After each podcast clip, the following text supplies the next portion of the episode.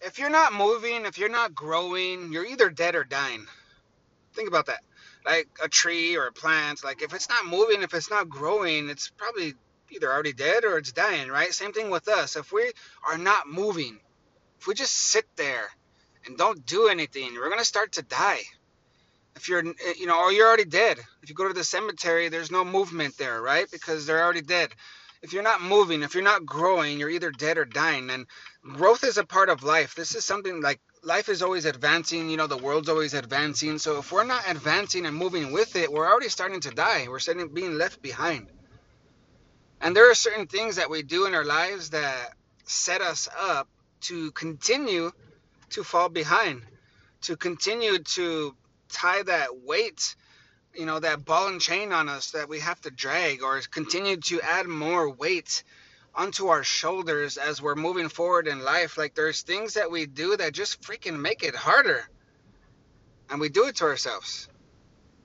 We, we these things that we do that limit us, that become ceilings to our growth, that become frustrations, that become burdens, that become the reasons why we give up, why we do things that we regret.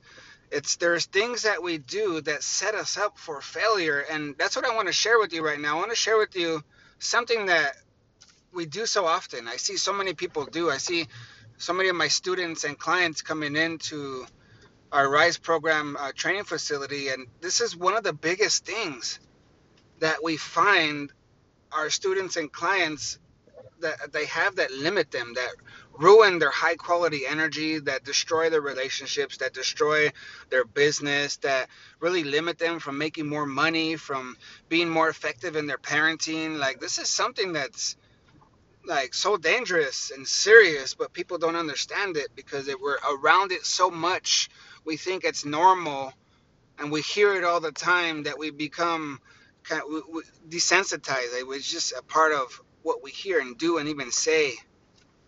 And it's grumbling and complaining. See, grumbling and complaining will stunt stunt your growth. Grumbling and complaining. It, it, it limits you. It sets you up for failure. When you are grumbling and complaining, that's you speaking from a certain energy, from a, a certain mindset, from a certain focus, from a certain belief from a certain you know emotion you're grumbling and complaining from a low quality emotion from a low quality belief because you're focused on the problem on what's wrong on the lack. That's all low quality stuff. And when you're focusing focusing on those things you're generating that kind of energy in yourself. It's low. And if you have low energy how much can you do in life it really limits you, right? And it, you can't hold that for so long. You can try and try, but then you burn out. We need high quality energy if we want to be high performers in anything that we do.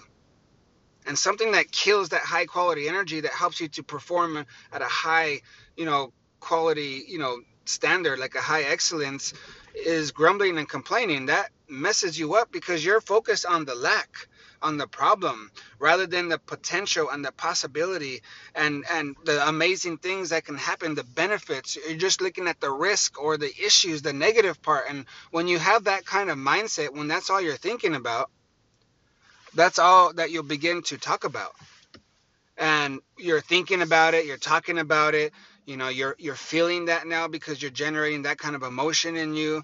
You're you're you're attracting other people that have that same kind of mindset. Now you have other people to you know empower you and you empower them. And it's just all low quality energy stuff. And you know now it's frustrating and you're focusing on the problem part. And that blocks you like it, it, doesn't feel good to be focused on that stuff and so then now you're not enjoying life you're not enjoying the process you're frustrated you're getting tired and you know now you're a little short because you're not so patient anymore because man i'm tired of trying to do this now and that, it, that's what it starts to produce because you're giving yourself a low quality energy by you focusing on that which is wrong and not right and lacking and that what that person is not doing or how they should be and all that kind of stuff is grumbling and complaining. And that's because of what you're focusing on. And that grumbling and complaining stunts your growth, your success, your joy, your happiness, your health. Like it jacks you up. Like serious grumbling and complaining. Whoo! That's food for failure. You are feeding and building and strengthening failure in your life or your future. Like that's food for your future failure. Grumbling and complaining. Ooh, that's a good one.